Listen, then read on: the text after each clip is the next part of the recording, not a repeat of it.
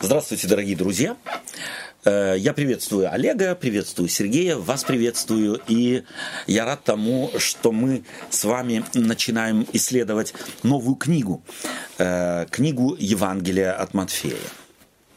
Совершенно изумительная книга, к которой мы так или иначе уже обращались, и в нашей жизни э, христианской понятно, что нам многое из этой книги э, известно и знакомо очень. И вы знаете, я обнаруживаю всякий раз, что как раз вот это, очень знакомое, очень известное, является тем великим препятствием, мешающим нам посмотреть на э, подобный шедевр – в литературном смысле, в религиозном тем паче, а в э, смысле именно библейском, э, увидеть его глубину и его направленность.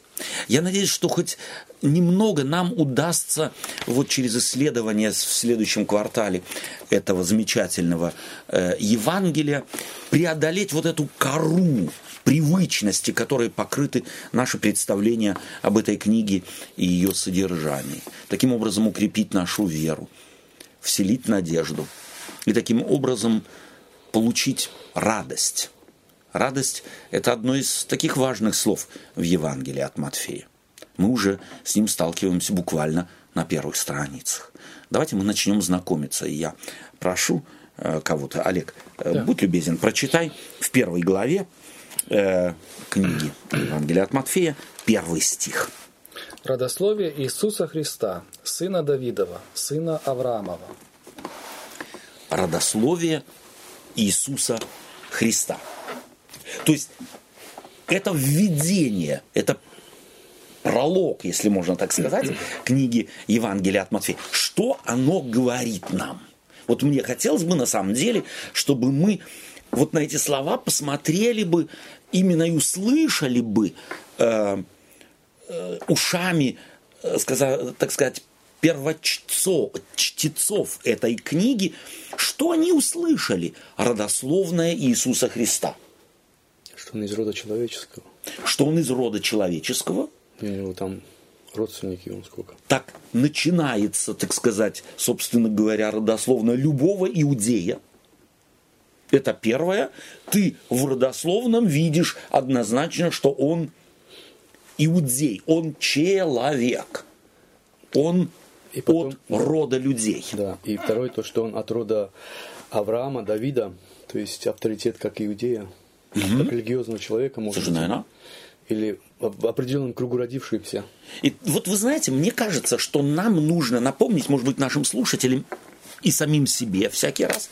Когда мы читаем Евангелие, тем паче традиционные верующие, которые знакомы с Евангелием, нам нельзя читать книгу, допустим, Матфея, не имея рядом где-то вот так в подсознании и все другие Евангелия. От Марка, от Луки, от Иоанна. То есть мы всякий раз, когда читаем какое-то из Евангелий, должны их читать как бы на фоне развернутого такого, такой огромной евангельской панорамы, где, я бы назвал это, э, вот есть э, так называемые триптихи, да, картины с тремя э, так сказать, э, фигурами, где одна другую дополняет, где одна э, другой, другую объясняет. Вот триптих ты никогда не поймешь, если уберешь две фигуры, или уберешь среднюю, или какую-то из них, она будет неполной.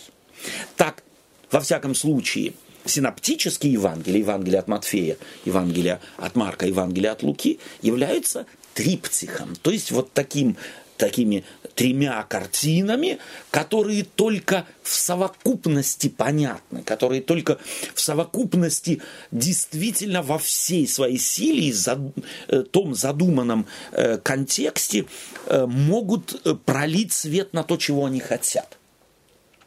Поэтому, несомненно, здесь нужно вспомнить и начало, любое начало других Евангелий. Вот как начинается э, Евангелие от Иоанна. Вначале было слово. В начале было слово. В начале было слово. То есть слово начало у Еван... в Евангелии от Иоанна И мы должны помнить, что авторы Евангелий Матфея, э, Марка, Луки и Иоанна, хотя и писали на греческом, мы даже есть предположение, что они, скорее всего, писали на арамейском, а на греческий язык это уже перевод, или это второй вариант, там, или еще что-нибудь. Но если они даже писали на греческом, это тот вариант, который мы имеем от первоисточника, то думали они на каком языке? На, на арамейском или еврейском. Это точно так же, как какой-нибудь русский переселенец, живущий во Франции, пишет по-французски, но думает, скорее всего, по-русски. Да? Зрелый человек, переехавший из одной культуры в другую, или переехавший в Англию или в Америку, русский человек, созревший э, в России, будет говорить на отличном э, английском языке, но где-то в подсознании он будет постоянно переводить. Это знает любой беженец или, или любой переселенец или э, любой мигрант или эмигрант. Мы говорим на неплохом языке страны, в которой мы живем, но культура наша русская, думаем мы по-русски, и даже иногда строй предложения нашего на, то, на языке той страны, в которой мы говорим, у нас русский, потому нас и узнают, хотя мы одеты во все европейское. И прически у нас европейские, но строй предложения выдает нас. Я тут вспоминаю этот знаменитый анекдот, да, о резиденте которого заслали во Францию. И, понятно, это анекдот из старой бородатый из э, 70-х годов, который попадает во Францию с отличным э, французским языком, с там я прованским акцентом. Э, и э, должен адаптироваться. Адаптироваться так, чтобы начать свою работу. Ему нельзя пить водки ни в коем случае, ему нельзя общаться с женщинами, чтобы не прогореть. И вот он регулярно посещает то один ресторанчик, то другой, то третий. Заходит в ресторанчик, и что он заказывает? Он заказывает чай заказывает чай, и метродотель подходит к нему, чтобы рассчитываться, э, и он на отличном французском языке спрашивает, сколько стоит, он говорит ему, и беря деньги, давая ему квиток, э, метродотель говорит ему, мы очень рады, что у нас гости из Москвы. И он весь э, зеленью покрылся и спрашивает, откуда вы знаете? Он говорит, у нас чай никто не пьет, оставляя ложку в стакане – и так повторяется три раза. Да? В третьем, во втором ресторане у нас никто не пьет чай э, и не зажмуривает глаз, будто у него ложка в стакане. А в третий раз у нас никто не держит э, стакан так, будто у него ложка в стакане. То есть нас могут выдать, да? нас могут выдать наши клише. И вот евангелисты, хотя и пишут на греческом, они думают на еврейском. И это не только в образе слов, но еще и в образе мышления, в образе подачи, в образе формулировки для начала любой жизни, любого человека в еврейском контексте спрашивают, откуда ты, он, он начнет со своих предков. Это начало. У нас, когда в нашей культуре спрашивают, э, если хотят узнать, э, сколько тебе лет, когда ты родился. А здесь спрашивают, от кого ты родился. Там не когда важно, а от кого, какие твои предки. И Матфей начинает с этого начала жизни Иисуса Христа. Начало. Почему у нас четыре Евангелия? Я думаю, важный вопрос. Ведь попытки сделать некое синтетическое Евангелие, синтезировать все три, слить их вместе, взять из всех четырех Евангелий, чего нет в э, предыдущем и последующем, ну и, и уже очень рано, потому что как раз так называемые противоречия у Матфея, Марка и Луки и Иоанна, постоянно им упрекали христиан и шпиговали уже во втором, в третьем столетии. И христиане всерьез говорили, ну, может быть, стоит, чтобы уже не давать им повода нас шпиговать. У вас же противоречий сколько. Вот посмотри на родословную э, у Матфея и посмотри на родословную у Луки. И очевидны противоречия. Почему христианство настаивает на четырех Евангелиях? Ну, наверное, чтобы взгляд с разных сторон был на одну и ту же как бы тему. То есть что-то объемное, что-то значительное, ты не можешь дать впечатление полное, только фотографируя с одной позиции. Если я посетил какой-то город и, э, так сказать, какое-нибудь знаковое, я знаю, э, значительное э, выдающуюся какой-то там во Франции ту же э, Эйфелеву башню, ну, я никак не могу кому-то рассказать, если она меня вдохновила, если я только сфотографирую ее из одной позиции. Со всех сторон, как можно ближе, как можно дальше, сверху, снизу, из-под нее и так далее, чтобы дать впечатление, что она из себя представляет. Мне нужно массу фотографий сделать, массу зарисовок, массу картинок. В мир явился Бог. И описать его из позиции только одного человека, это значит ничего о нем не сказать. Поэтому христианство выдерживает это на первый взгляд для непосвященных, для неверующих людей противоречие и видит в нем не противоречие, а невероятную гармонию. Вот может быть два взгляда на одни и те же вещи в мире. И, конечно же, атеисты не согласятся никогда с христианами, что э, существует полная гармония между Матфеем, э, Марком, Лукой и Иоанном.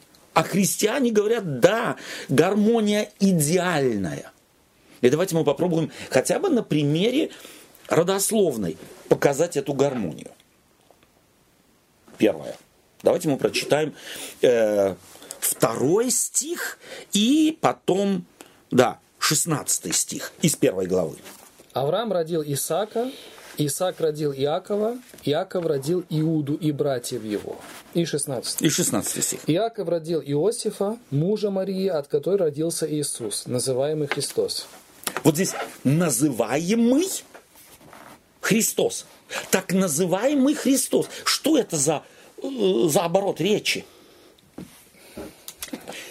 Ясно, что Матфей здесь употребляет греческое слово «Христос» и вынужденно говорит так называемый Христос. То есть каждый должен слышать, какое слово здесь вместо Христос. Мессия. Мессия. А потом смотрите, что он делает, и мы теперь читаем 17 стих. Олег, будь любезен, 17 стих. Итак, всех родов от Авраама до Давида 14 родов и, до и от Давида до переселения в Вавилон 14 родов, и от переселения в Вавилон до Христа 14 родов. Спасибо. Что делает Матфей? Он вначале ну, перечисляет всех э, родственников по линии э, Иосифа до, вплоть до Иисуса Христа, до Мессии, а потом этих всех родственников делит на три группы. По какому признаку? От Авраама до Давида 14 родов. От Давида до переселения в Вавилон 14 родов. От Вавилона до Мессии 14 родов. Что он делает? То есть, как бы хочешь сказать, что это не случайно все? Первое, это не случайно. А если бы мы были такими знатоками э, родословных своего народа, или народа иудейского, какими были они, то мы бы, знаете, что сделали? Мы стали бы кричать, Матфей, ты лжешь. Ты что пропустил в первом 14 э, между Авраамом э, и Давидом э, целый, во всяком случае, несколько нам известных имен? Оказывается, не 14, а между Давидом и переселением в Вавилон, минимум, если мы читаем Паралипоменон, там тоже не 14 родов, минимум одно мы можем обнаружить, имя пропущено. А между Вавилоном и Иисусом Христом там тоже покрыто мраком, и мы точно и не знаем, 14 ли родов. И теперь у нас вопрос. Что, Матфей не умел считать? Понятно, что умел. Кем он был? Предыдущей своей, по профессии, в предыдущей он своей жизни. сборщик налогов. Он был сборщиком налогов. Считать он умел. Пока. И считать он умел больше трех. Что делает Матфей? Матфей на самом деле, и вот это присуще народу иудейскому, за которым, который жил под запретом, изображать чего бы то ни было на небе или на земле, или ниже земли, и не поклоняться им – они умели рисовать картинки словами. И такие впечатлительные, что никакая икона, никакая картинка, никакой триптих так не запечатлится у тебя в голове, как, рис, как картинка, нарисованная Словес. Матфеем, словесная. Первое. 14, 14, 14, три, так сказать, э, он подразделил на три группы э, родословную Иисуса Христа. Число три играет значительную роль в миропонимании иудейском. Это символ божественного совершенства. 14 кратно 7.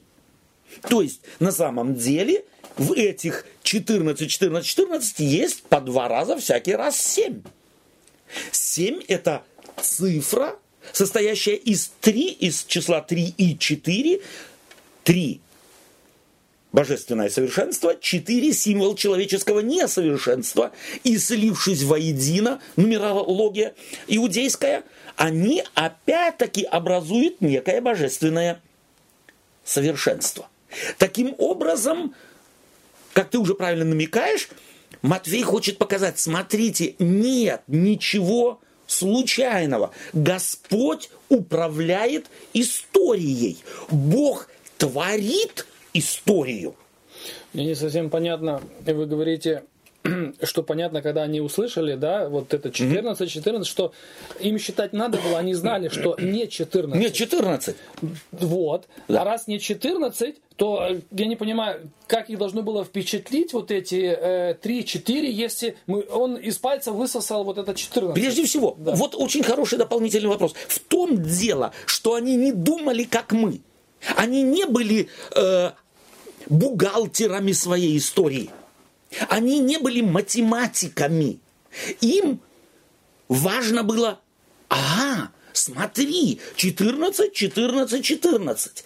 То есть на самом деле Матфей, и смотрите, что он делает, он же закрепляет эти, этот образ чем? Первое, он говорит, итак, всех родов от Авраама пишем букву А. До Давида пишем букву Д. От Давида до Вавилона и от Вавилона до Мессии пишем букву М. Что получаем? АДМ. Это Алев, Делет и э, М. Мессия. Адам. Угу. То есть Бог сотворил второго Адама.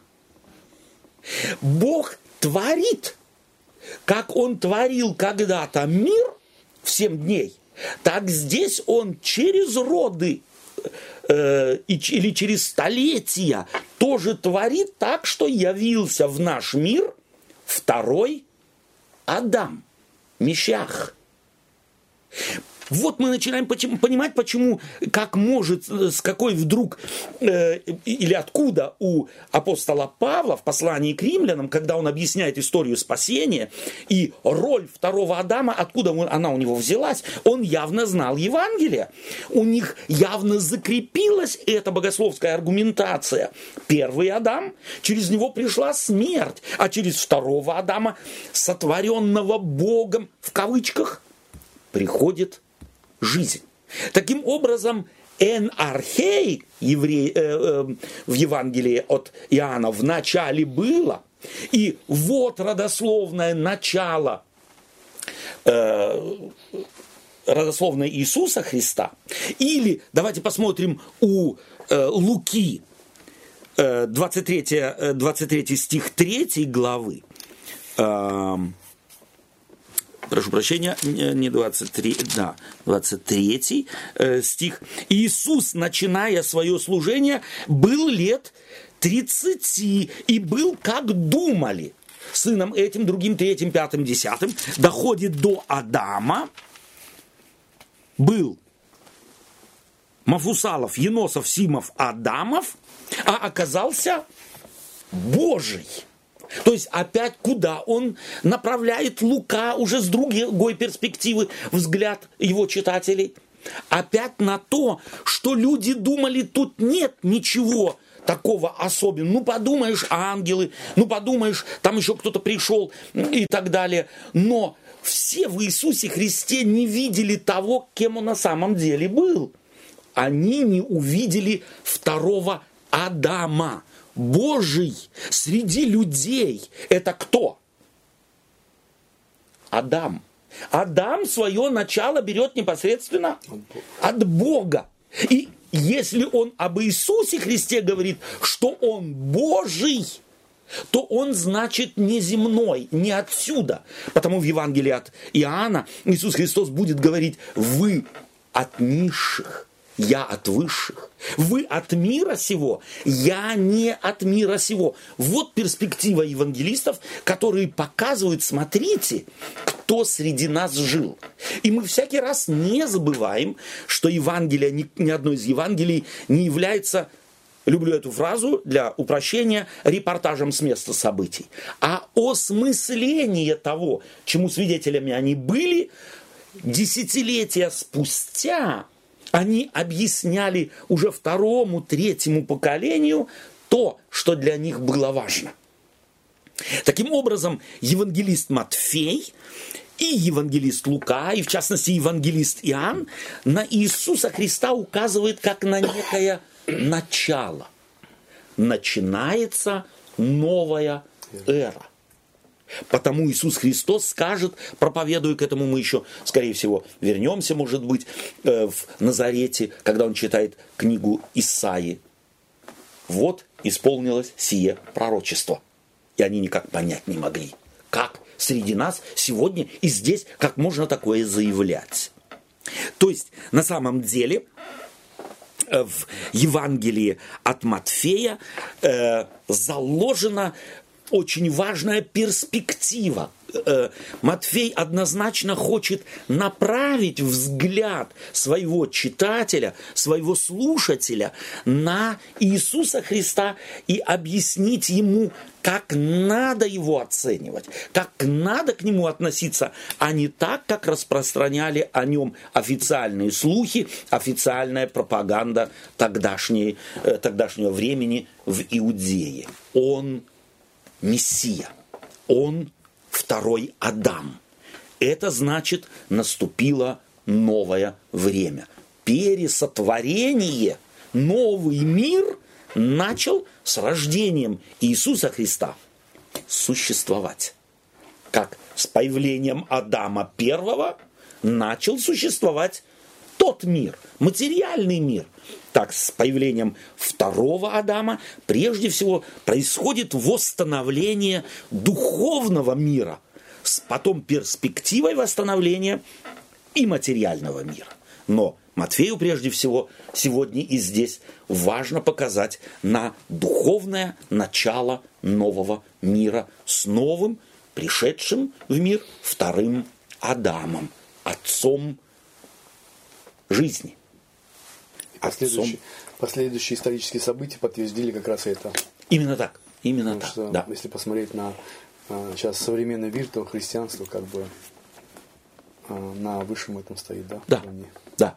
То есть христианская идея на самом деле боговедения, богопонимания, миропонимания не дало никакая, э, никакая мировоззренческая концепция не может стать рядом с христианством. Христианство – это джамалунгма, если можно так сказать, это Эверест мира э, воззренческой высоты. И если, на, стоя на этом Эвересте, ты думаешь, а мне удастся куда-то выше подняться, я начну э, перекручивать евангельскую весть, то это всегда шаг вниз. Если я стою на вершине и хочу шаг, думаю, делаю шаг вперед, шаг выше, то я всегда делаю шаг вниз. Любое э, отрицание того, что стоит в Евангелии, и любая попытка перекроить что делалось, делается и делаться будет всегда во взгляде на Евангелие, перекроить миропонимание, передаваемое апостолами, на наш взгляд, это всегда шаг вниз, и ни в коем случае откровение. Потому что высота откровения в Иисусе Христе. Потому Петр будет проповедовать в книге Деяния апостолов, ибо нет другого основания, кроме положенного. Любой шаг с этого основания – это падение в пропасть. Это безосновательно. Окей? Спасибо. Читаем дальше. Э, читаем э, в 18, с 18 стиха. Будь любезен, э, Сергей. Слышен в раме вопль, рыдание и стоны. Это Рахиль оплакивает своих детей и не хочет утешиться, потому что их больше нет. Все, да, по-моему? Э, это вторая глава у тебя? А вторую? Ты читаешь... Э, нам надо первая глава. 18 стих первой Точно, главы. прошу прощения. Вот как родился Иисус Христос. Его мать Мария была обручена с Иосифом. Но прежде чем они вступили в брак, обнаружилось, что Мария ждет ребенка от Духа Святого. Иосиф, ну это все, 18. Читай 19 стих тоже. Э, Иосиф, ее нареченный, э, как нареченный, да, как человек праведный, решил э, разорвать помолвку, но тайно, чтобы не выставлять ее на позор. Когда же он это задумал, явился и ему во сне ангел от Господа. «Иосиф, сын Давида, не бойся взять Марию в жену», — сказал он. «Ребенок, которого она носит, зачат от Духа Святого. Она родит сына, и ты назовешь его Иисусом, потому что он спасет свой народ от грехов». Спасибо. Э, то есть Э, опять, Рождество Иисуса Христа было так по обручению. То есть после обручения Марии с, Иисуса, э, с Иосифом, прошу прощения, оказалось, что она в положении, вот на нашем современном русском языке, она в положении – и это узнает ее нареченный, то есть с тем, с кем она обручена. Это значит, они еще не муж и жена. Это вот по иудейским традициям того времени прежде всего было обручение, а если муж уже приготовит, так сказать, жилище и так далее, то тогда играла свадьба, и жена забиралась от родителей, или невеста забиралась от родителей к мужу в дом. Этого как раз еще не наступило, вот этого второго этапа создания семьи. И в этот момент Оказывается, Мария беременна. Матфей, как бы, между прочим, говорит от Духа Святого.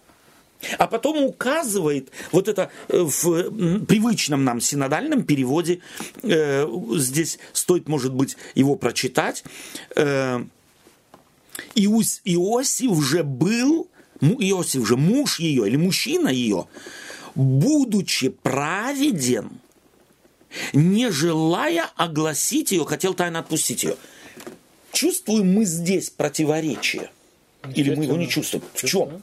В том, что подчеркивается, он, вот это праведен, он был связан определенными, э, э как сказать, э, нормами, нормами да? поведения. Да? поведения. В такой ситуации. В такой ситуации, да, от него ожидалось, как мы знаем, он должен был сообщить там кому-то, да. я не знаю, там раввинам, да, старейшинам или кто там уже, и что с этой женщиной вы сделали, мы знаем. Да. Вот. То есть на так это... поступает праведный человек. Праведный человек. То есть мы должны помнить, что вся жизнь, весь жизненный уклад каждого человека был поэтапно расписан.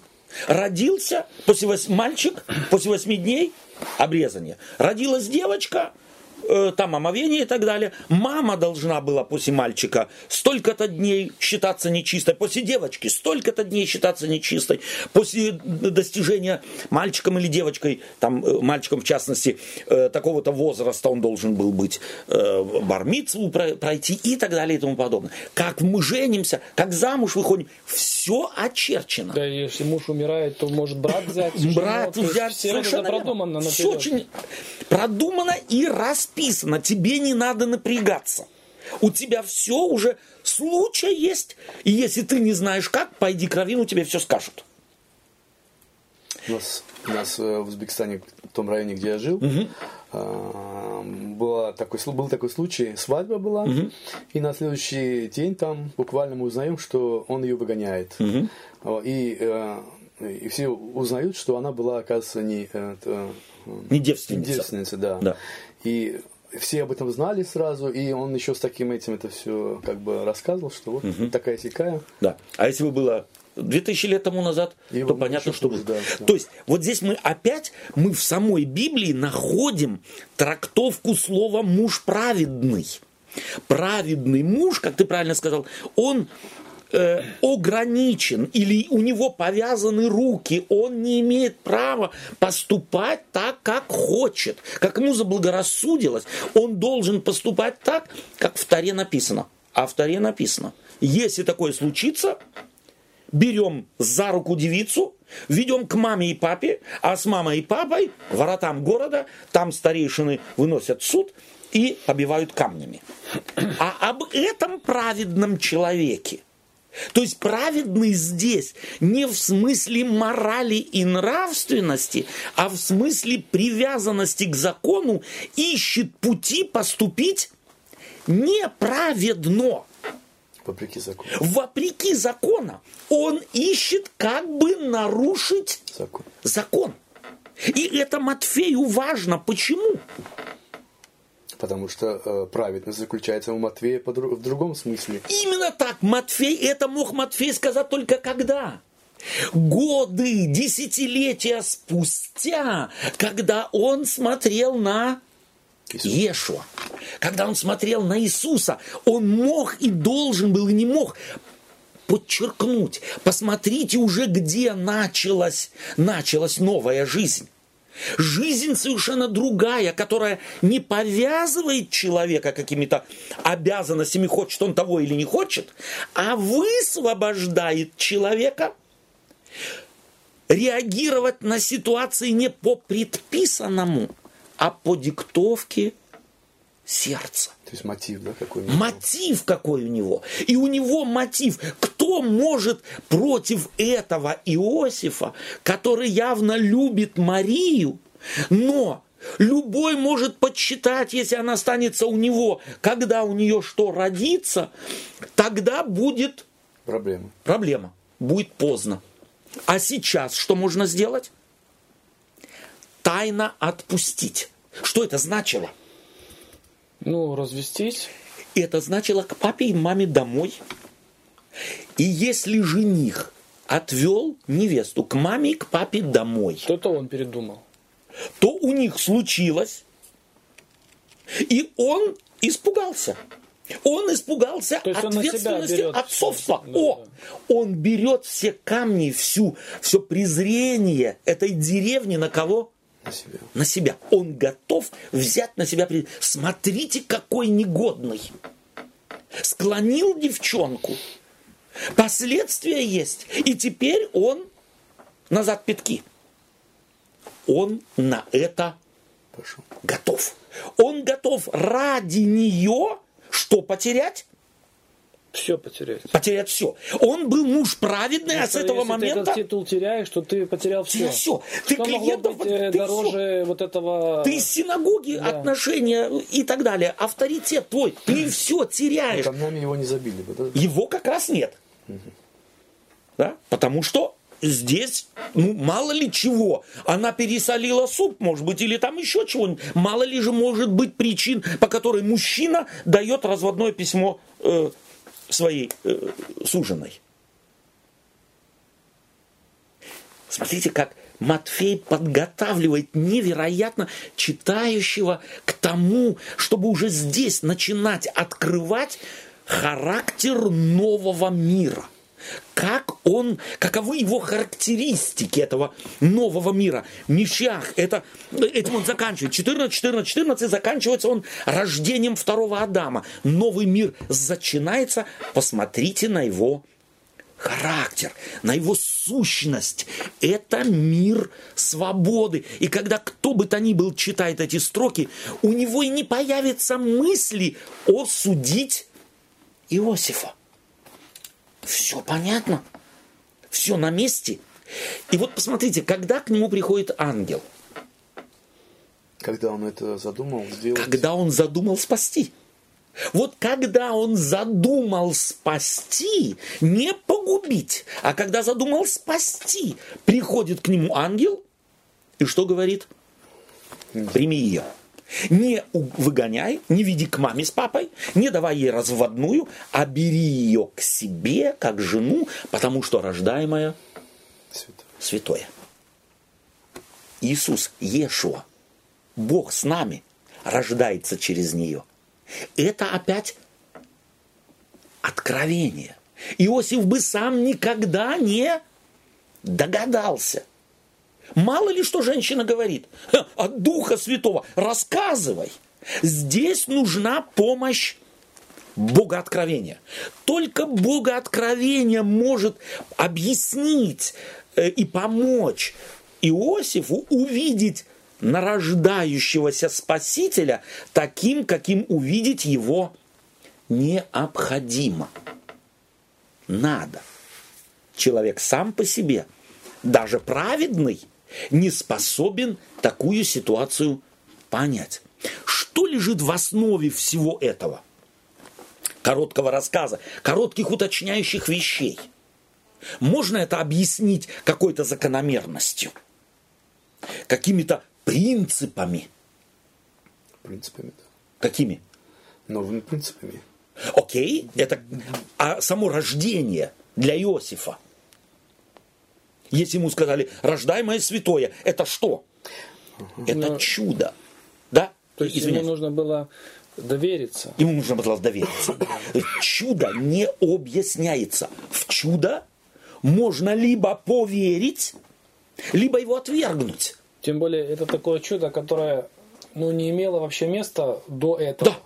Да, потому Да. что всегда дети рождались от отца. Совершенно верно. Да? Да. И одно дело, если бы какое-то чудо случилось, там, не знаю, закончилось масло. Да. Много ангел сказал, будет у вас Да, масло. да. Но есть какой-то опыт, Опыт, где ты можешь да. это В истории связать. связать. Уже не такое было. детей. Ну, Да. вдруг начала рожать. Да. рожать. Сара ли, Да. или какая-нибудь жена Илканы и так далее. Это было. А это...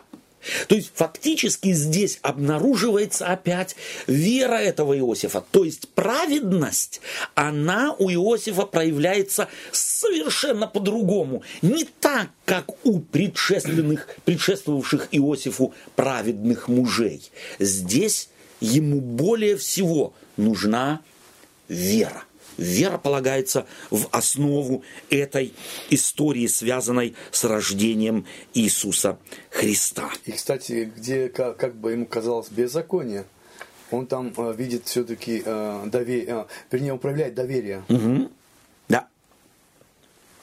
А, Давайте читаем э, во второй главе с первого стиха.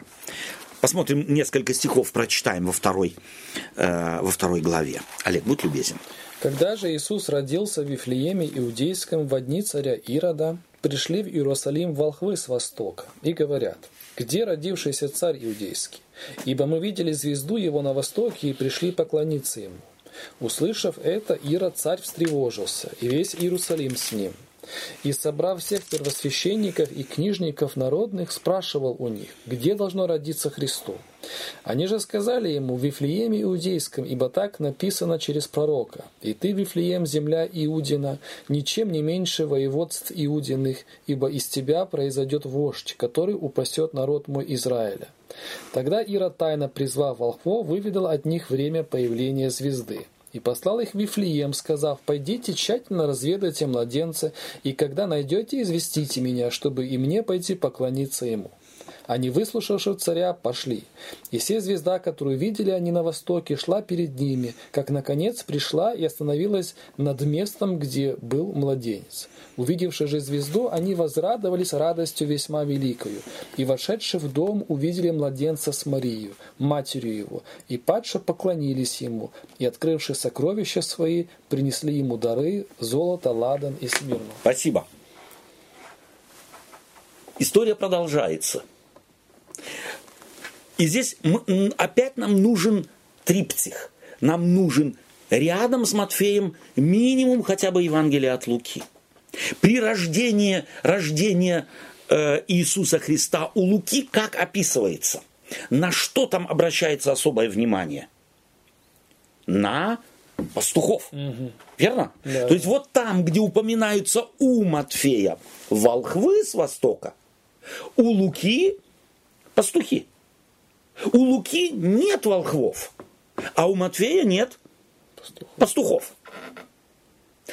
Триптих дополняет друг друга. То есть параллельная картина Луки дополняет Матфея, а Матфей, в свою очередь, дополняет Луку.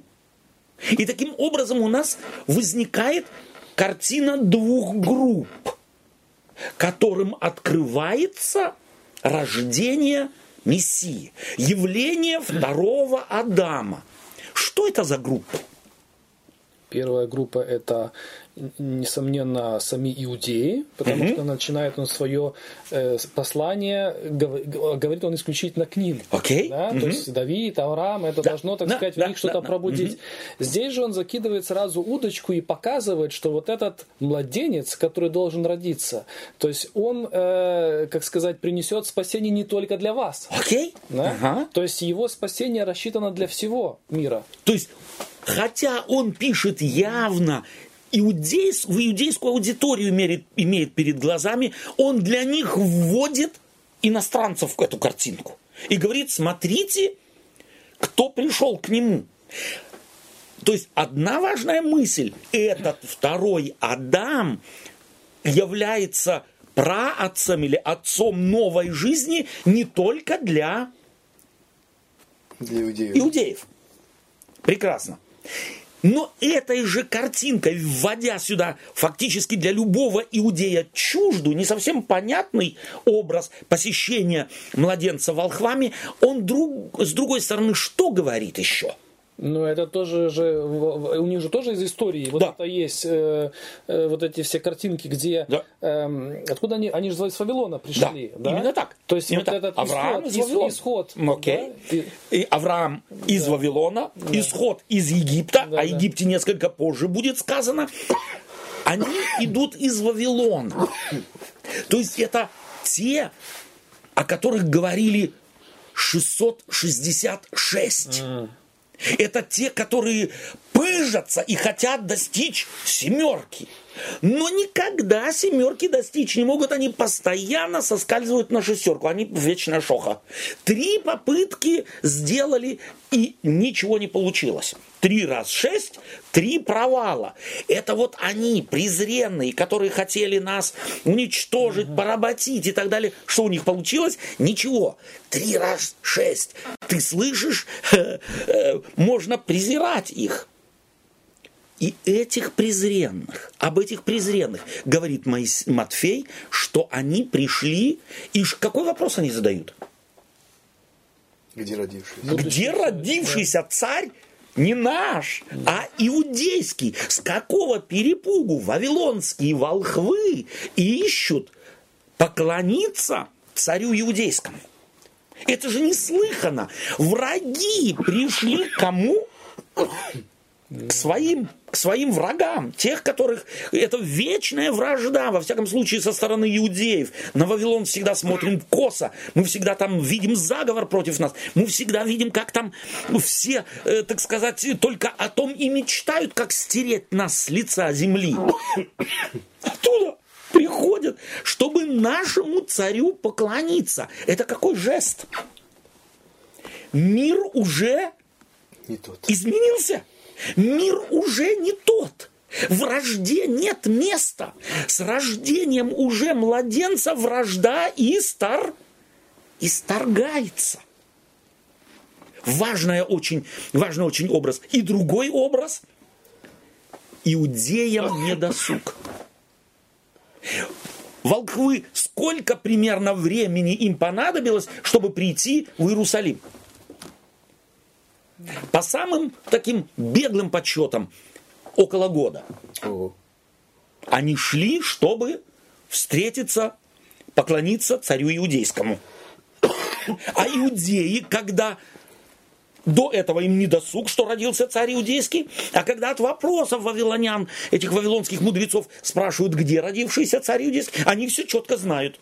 Но, да, но тут, наверное, тоже как с Иосифом имеет место вот этот чудо, потому что они ведь не просто от, так сказать, от обширности своего ума вот начитались и да. то есть случилось чудо. Совершенно верно. Да, вот с этим э, астрономическое какое-то там явление, да, что... Э, Опять чудо. Чудо, имеет, да. Имеет э, То место быть был здесь. Да. потусторонний. Потусторонний. Да. Но этот импульс, или, э, скажем так, это чудо они-то узнали.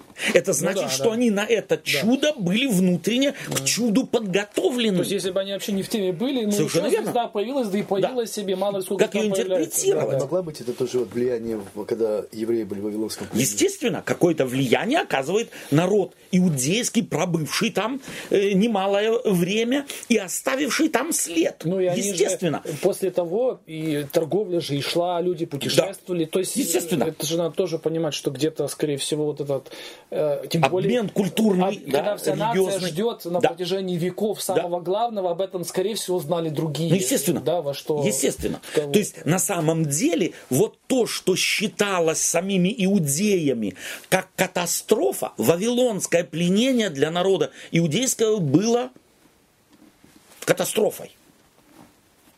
И Матвей что говорит? Посмотрите, посмотрите. Бог из этого что-то сделал положительное.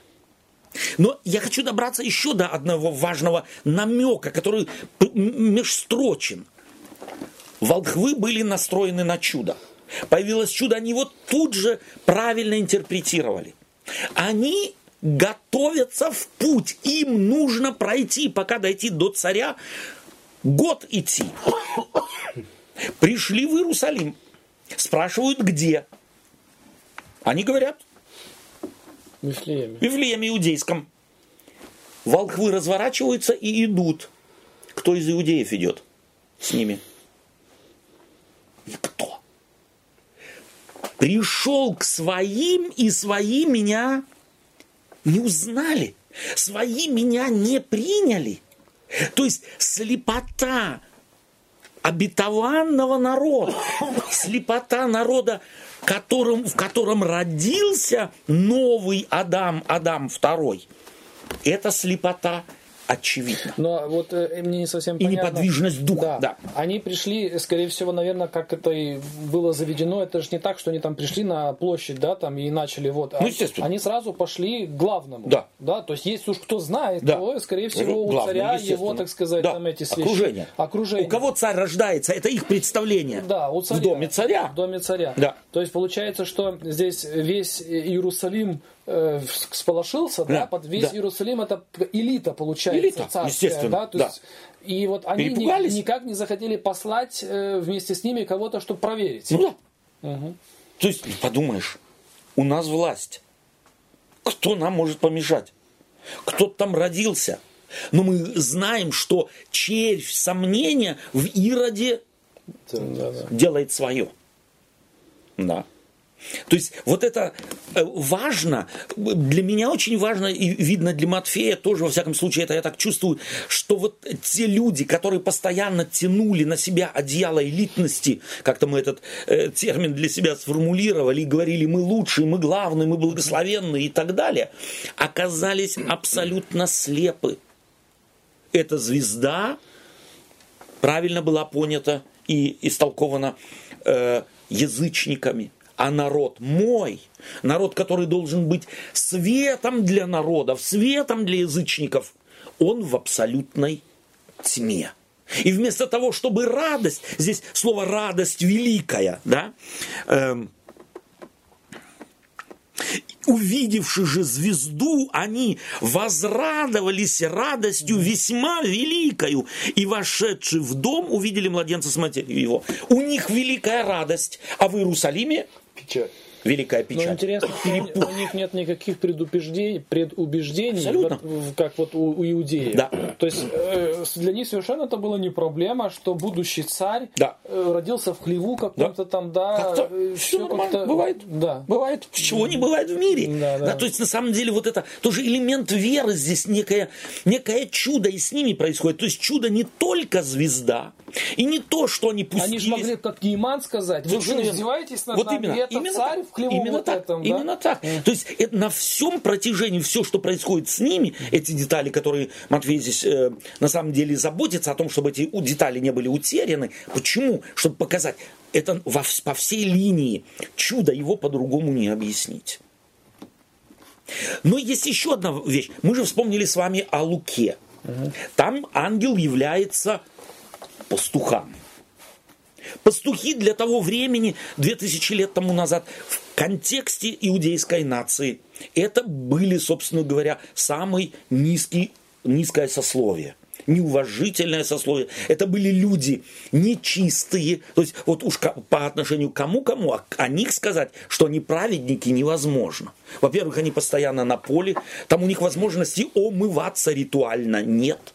Им постоянно нужно принимать, так сказать, э, ягнят, если э, там окотится э, там овца какая-то. У них постоянно, они нечистые, с ними общаться.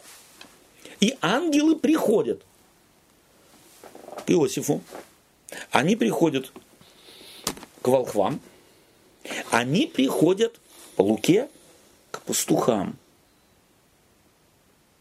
Приходят к Марии они приходят по Луке опять э, к папе Иоанна, Крести, Иоанна Крестителя. А к священникам? А к царю? И теперь вот когда ангелы являются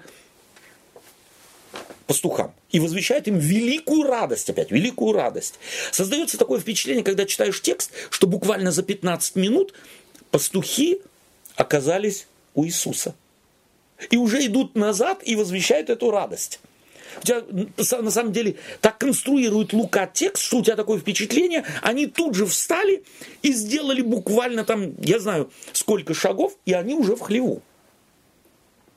Эти же по Матфею должны идти год почти, или даже больше. Как эти две картины дополняют друг друга? О чем они говорят? О двух потоках людей ко Христу. О двух путях ко Христу. То есть одни придут намного позже, но придут. Но придут. Угу.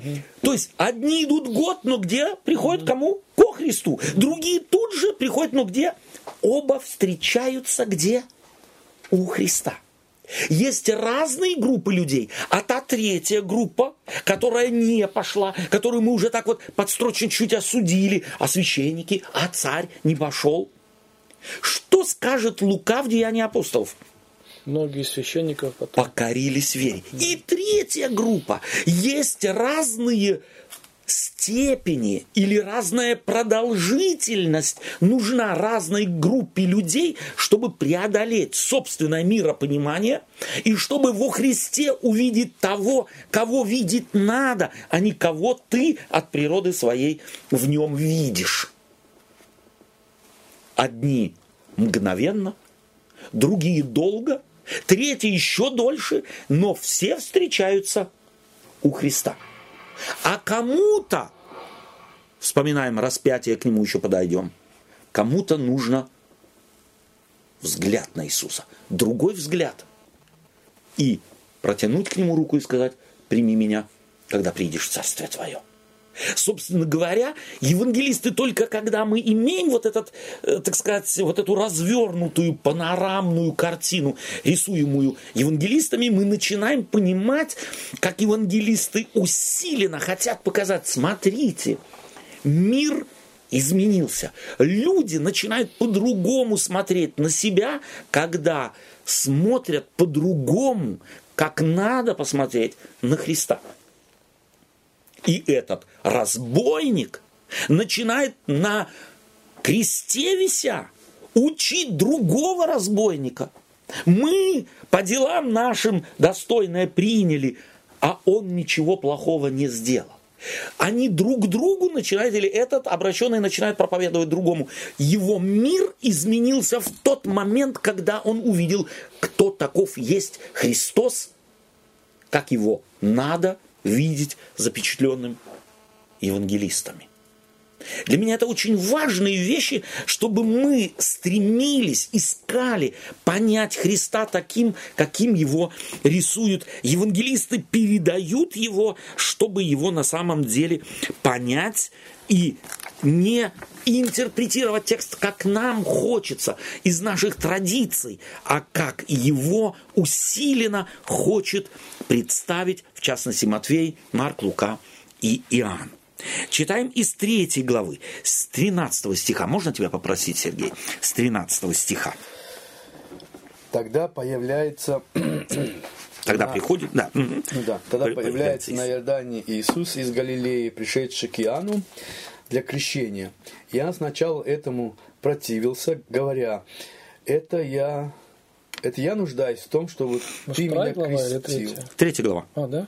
Э, не, прошу прощения. Вторая глава, я извиняюсь. Да, я что-то автоматически читаю, даже не Да-да. смотрю, что я читаю. Эм, 2.13. Да. Когда же они отошли? А, После того, как они ушли, ангел Господень является во сне Иосифу и говорит, «Встань, возьми ребенка с матерью и беги в Египет.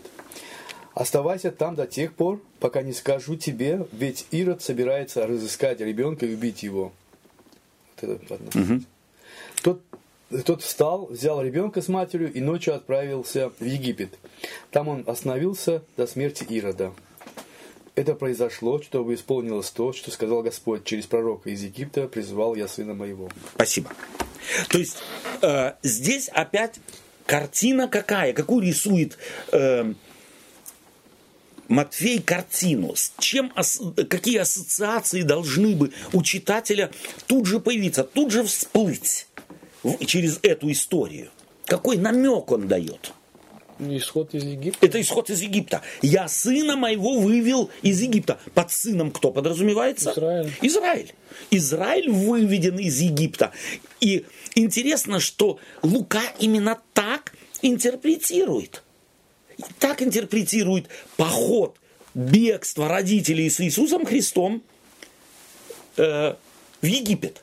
Плюс упоминается, ибо он что хочет? Ирод что хочет? Погубить. Погубить. Как фараон хотел погубить. Второй намек какой? Фараон тоже погуби- хотел губить, но Бог не дал погубить избранного. Моисея, спасителя Израиля, который, через которого выведен будет народ из Египта. Бог не дал его э, погубить. То есть там чудо, и здесь чудо. То есть видно, что Матфей, так как он свою целевую аудиторию прекрасно понимает, он знает, что э, акцент, если делать акцент на э, сущности характера Мессии, то у них не совсем на это настроены уши. Абсолютно. Им нужно услышать идентичность. Да, он да, наш. да, да, да. То есть, так Да, да. сказать, мы, мы повязаны с ним, Да, посмотри. да, то есть, поэтому да. вот эти все мостики рисуют, чтобы они поняли. Совершенно верно. Совершенно верно. И тут же и богословская выкладка, она, он тут же сопровождает все, весь свой рассказ именно богословскими намеками, как этого э, э, Иешуа, о котором все уже знают, и как его ну, необходимо рассмотреть, из какого ракурса на него стоит смотреть. И вот эти зарисовки, они на самом деле никак ты не можешь здесь Иисуса Христа спутать с кем-то другим. Здесь настолько однозначные намеки, что понятно, о ком идет речь. И как ты говоришь, он, мы повязаны родством, он наш. Отвергнуть нашего нельзя. Посмотрите на него пристальней, если можно э, э, так сказать. Давайте мы прочитаем э, в третьей главе, то есть, э, да, во второй главе. Давай еще чуть дальше. Ты прочитал до э, э, э, до 16. до 16 стиха. Читай дальше. Тогда Ирод. Когда Ирод увидел, что э, звездочет его провели, провели, он пришел в ярость. Он приказал убить э, в Вифлееме и его окрестностях всех мальчиков в возрасте до двух лет, то есть рожденных в то время, о котором он узнал от звездочетов. Итак, исполнил сказанное через пророка Иеремию. Слышен в раме вопль, рыдание и стоны. Это Рахиль оплакивает своих детей и не хочет утешиться, потому что их больше нет. Окей, спасибо. Что здесь Матфей делает? Ну, это же тоже э, Египет, там, где Египет. ис- истребить младенцев всех, Да. да, вот это. Да. Мгм. То есть та же картинка, она усиливается. Нет, э, это, я просто... Эт- этот, этот образ. Она усиливается, то есть на самом деле опять Ирод это фараон. Да? То есть вы в Египте, хотя вы дома, вы фактически в То Египте. есть дух тот же. Дух тот же, совершенно верно. То есть территория вроде не та, а Египет поселился где? Он поселился там, где Дума, где храм, там, где и Иерусалим, то есть э, город мира, Божий э, город, церковь Божия, она на самом деле оказалась Египтом. Египтом. То есть Египет в данном случае не Хотя Иисус Христос бежит в географически с родителем Египет. Но Египет так это... бежит-то в Египет. Да. Казалось бы, Совершенно туда, где Почему? Надо, от- от- оттуда надо бежать. Потому что духовный Египет там, то есть да. фараон там, где на самом деле он родился. Понятно, что такие его увидеть могут, принять могут, понять могут, понятно, в этом в этой ситуации нет. То есть э, эти картинки, как ты правильно сказал, нужны явно Матфею, чтобы показать, и он же ссылается, да, сбудется реченное Через пророка. через пророка. То есть таким образом он увязывает и когда узнается это, э, это исполнение пророчества. Не заранее. Вот интересно, Матфей, ни, никто не, не, не- запи- не написал, Матфей, что Иосифу стало понятно при серьезном исследовании пророчества, когда у него родился сын, пришли волхвы, пришли пастухи, он понял, вспомнив Иеремию, что теперь нам надо собираться и нам нужно бежать. Этого нет. Иосиф этого не может предвидеть. Ему и знание Евангелия или Библии, то есть это же ведь евангельские тексты древних пророков. Вообще, да, очень интересно здесь, э, вы сейчас вы сказали, э, то, о чем мы постоянно Совершенно мучаемся, как оно будет. Совершенно Иосиф жил своей повседневностью. Именно так. И Господь, зная, что что-то будет, и он не в состоянии это сам просчитать, Совершенно явился ему и сказал. Да. Ангел приходит Да. и говорит, Да. вот к чему к этой мысли я и хочу, да, что мы постоянно мучаемся тем просчитывать, что будет и как будет, в какой последовательности, Это что нас ожидает. Время это, скорби это время скорби. ожидало. да? Однозначно. Надо же было как-то подстраховаться, Ну, продумать, что это за праведник такой. Да. Не знает ничего. Не знает, Пророчеств не знает именно. Даниила Откровения никак. И, и, и не вдомек ему ничего. А мог же бы, мог же бы. Что он в синагогу не ходил? Он назван праведным. То бишь, пророчество он знал. Но никакое знание им пророчества, никакое знание им предречений святых пророков никак не помогло сориентироваться в ситуацию, в которую он попал. Чему учимся? Вот показывает, мне кажется, что мы, христиане, ничему не учимся. Мы хотим, мы занимаемся чем, чем заниматься не должно. То есть мы хотим знать, что ждет нас, нас в будущем. И проморгали многие из нас Настоящее. настоящее. Мы не живем настоящим, мы не совершенствуемся духовно, мы не... Наши антенны настолько тупы, что даже если и придет ангел, Мы, мы пытаемся локализировать э, физический Египет или Вавилон, забывая, Да. что уже Матфей в своем Евангелии показывал, не ищите не физические. Совершенно верно. да, то есть духовный Вавилон, духовный духовный, Вавилон. Египет, Да. он может быть там, где ты его и не И, ожидаешь. скорее всего, может быть там, где ты живешь, или Да. где- в какую-то церковь ходишь. Совершенно верно. Вот в этом опасность заключается. Я ищу где-то физический Египет или там Вавилон, Да. А на самом деле Локализуй Вавилон, его да, где-то. такой, а Вавилон и Египет, он здесь уже, вот у меня, вокруг меня, как говорится, и во мне. И во мне. Самое главное, это во Да, мне. да. То есть Иосиф с Марией, с Иисусом Христом живут фактически в Египте, живут под властью фараона. Но это им помешало услышать зов Божий, услышать объяснение ангела, принять это объяснение и быть спасенными. Ничего Я не еще- помешало. Да, да. Да, говори. Но даже нигде не, не, не, не, не фиксируется, что там Иосиф проявляет какую-то особую там, Господи, ты, пожалуйста, моя молитва Да. к тебе, Да. Ты мне такое доверил, Спасителя мира.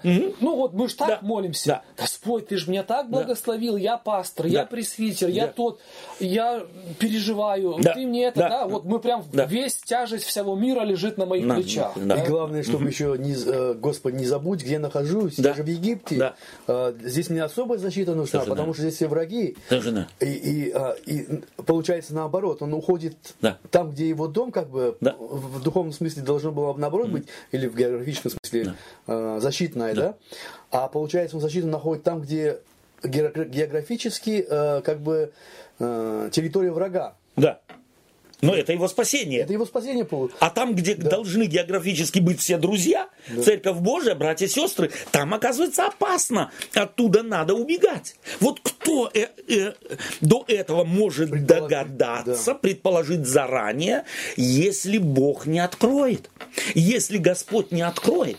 То есть вот эти истории все начинают помогать, то есть Матфей ведь прекрасно знает, он пишет свое Евангелие уже в те времена, когда в христианской церкви люди спекулировали о, а когда пришествие Христова? А что будет ему предшествовать? Как будет выглядеть рождение Мессии? Ведь Иудея, она была как, э, да, как пчелиный рой, который гудела и была в напряжении и в ожидании.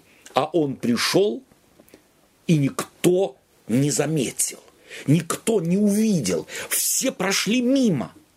Заметили те, о о которых о которых думали так называемые готовые, что они не готовы и никогда спасены не будут, и Бог их не любит, и Бог их не примет, Бог их не простит и так далее. Они оказались теми в том преимущественном положении, и ангел приходит, и звезда им. Если нужно, еще и второй раз ангел, и скажет, не ходите, уйдите другим путем, потому что Ирод вот, э, и так далее. То есть масса чудес с тем, кого ком не ожидаешь. Бог открывается другим. Бог открывается чуждым на взгляд праведников. А праведники остаются То есть, получается, праведники не... э, обойденными. Да, извиняюсь, что ничего. Праведники, получается, не то представление формы, которое мы думаем, Да. а совсем в другом э, контексте или совсем в другом, может, измерении праведник. Да. Получается-то. Потому что пришли те же, которые дум- э, считались грешниками, Да. а те, которые праведники, они оказались наоборот врагами Иисуса. Да. И вот что делает Матфей, когда эти подробности этих глав, мы с ними знакомимся? Он для иудейского сознания, в иудейской религиозной культуре понятно, что ангелы приходят к кому? Праведник. К праведникам. То бишь, он уже через то, что показывает, куда ангелы приходят, и кого ведут, и кому звезда светит, показывает, перемените ваше отношение Храм к людям. освящается тем, кто находится в храме. Совершенно верно. То есть туда, вот там праведники, вы их локализовали неверно. Вы, у вас совершенно не те критерии, которыми мерит Бог, которыми Бог смотрит на мир. У Бога другие критерии. Он по-другому будет менять мир, нежели вы себе надумали и начертили, и нарисовали, и схемы показываете, и всем доказываете, что только так и не иначе будет. Свершилось, и все были застигнуты врасплох. Понятно, что те, кто не ждали, они застигнуты врасплох. Для них это и не стыдно. Они не ждали. А для тех, кто ждали и утверждали, и схемы показывали, и всем объясняли, и всем доказывали, что им делать. Понятно, что им трудно было, когда этот Христос начал свое служение и начал проповедовать, им трудно было согласиться с тем, что они заблудились, что они не те, за кого себя сами принимали и афишировали. Но в самом начале Матфей уже закладывает чудную, дивную идею надежды, мысль надежды. Если ты читаешь, не причисляй себя к умным. И помни, у разных людей разная продолжительности пути. Все они встречаются в конце концов у Христа. И даже те, кто с ним враждует, и даже те, кто на первый взгляд сразу не узнали, их можно было бы э, высмеять, опорочить и так далее. Пришло время, и они поняли и приняли. Спасибо вам за общение. Спасибо вам. Что берем с собой? Как-то мне особенно вот эта мысль понравилась, что Матвей показывает, что этот младенец еще не родился, но уже его родители попадают в такую ситуацию, Да. где этот младенец вынуждает Да. их мыслить неординарно. Да. И в этом и чудо, несомненно, проявляется Божье и дальнейшие события. То есть вообще э, это песнь завоевания человека. Да. Вот Да. книга Евангелия от Матфея, Да. думаю, мы дальше-то Да. будем все больше и Да. больше убеждаться, как Бог для каждого человека находит свой метод, свой, Свой способ. И Осветить, да, сказать, и, да. в итоге, так сказать, как и Крыльца. говорили пророки апостолы, что он свое возьмет. Да, да, несомненно. И ничто не помешает. Да, ни, никакая, никакой мрак теологический, никакой мрак политический, ничего, никакая идеология не помешает пробиться свету Божию в мир и ему, его спасению. Спасибо, Олег. Ну и, может быть, вот это вот э, рождение младенца, а как бы с рождением младенца началась новая эра. Да. Эра э, праведности э, вопреки закону. Да, Так, если да. можно сказать. Супер, супер. Потому Да. что и только предубеждения мешают э, вот этой вот самой новой эре, или как новой вере, так если можно сказать. Но опять же, как вы сказали, что может быть у каждого свой путь. Сегодня Да. предубеждение, а Да, завтра... э, да. Это предупреждение ломается, Ломается, под натиском. Божьего отвоевывания. Да. Ты сегодня употребил хорошее это слово. Да? Бог отвоевывает, но воюет Он другим методом, другим способом. Он воюет не против человека, а Он воюет за человека и приходит в этот мир ради человека, не ради себя. И потому самое дорогое для Него – это человек, ради которого Он и пришел в Самое мир. тяжело ломаются те люди, которые думают, что они уже находятся в правильной вере Да. Ну, или правильно понимают, и которые уже Да. в голове что-то есть Совершенно. в этом направлении. Да. Поэтому Спасибо тебе. Дорогие друзья, мы познакомились э, с прелюдией э, жизни и деятельности проповеди Иисуса Христа.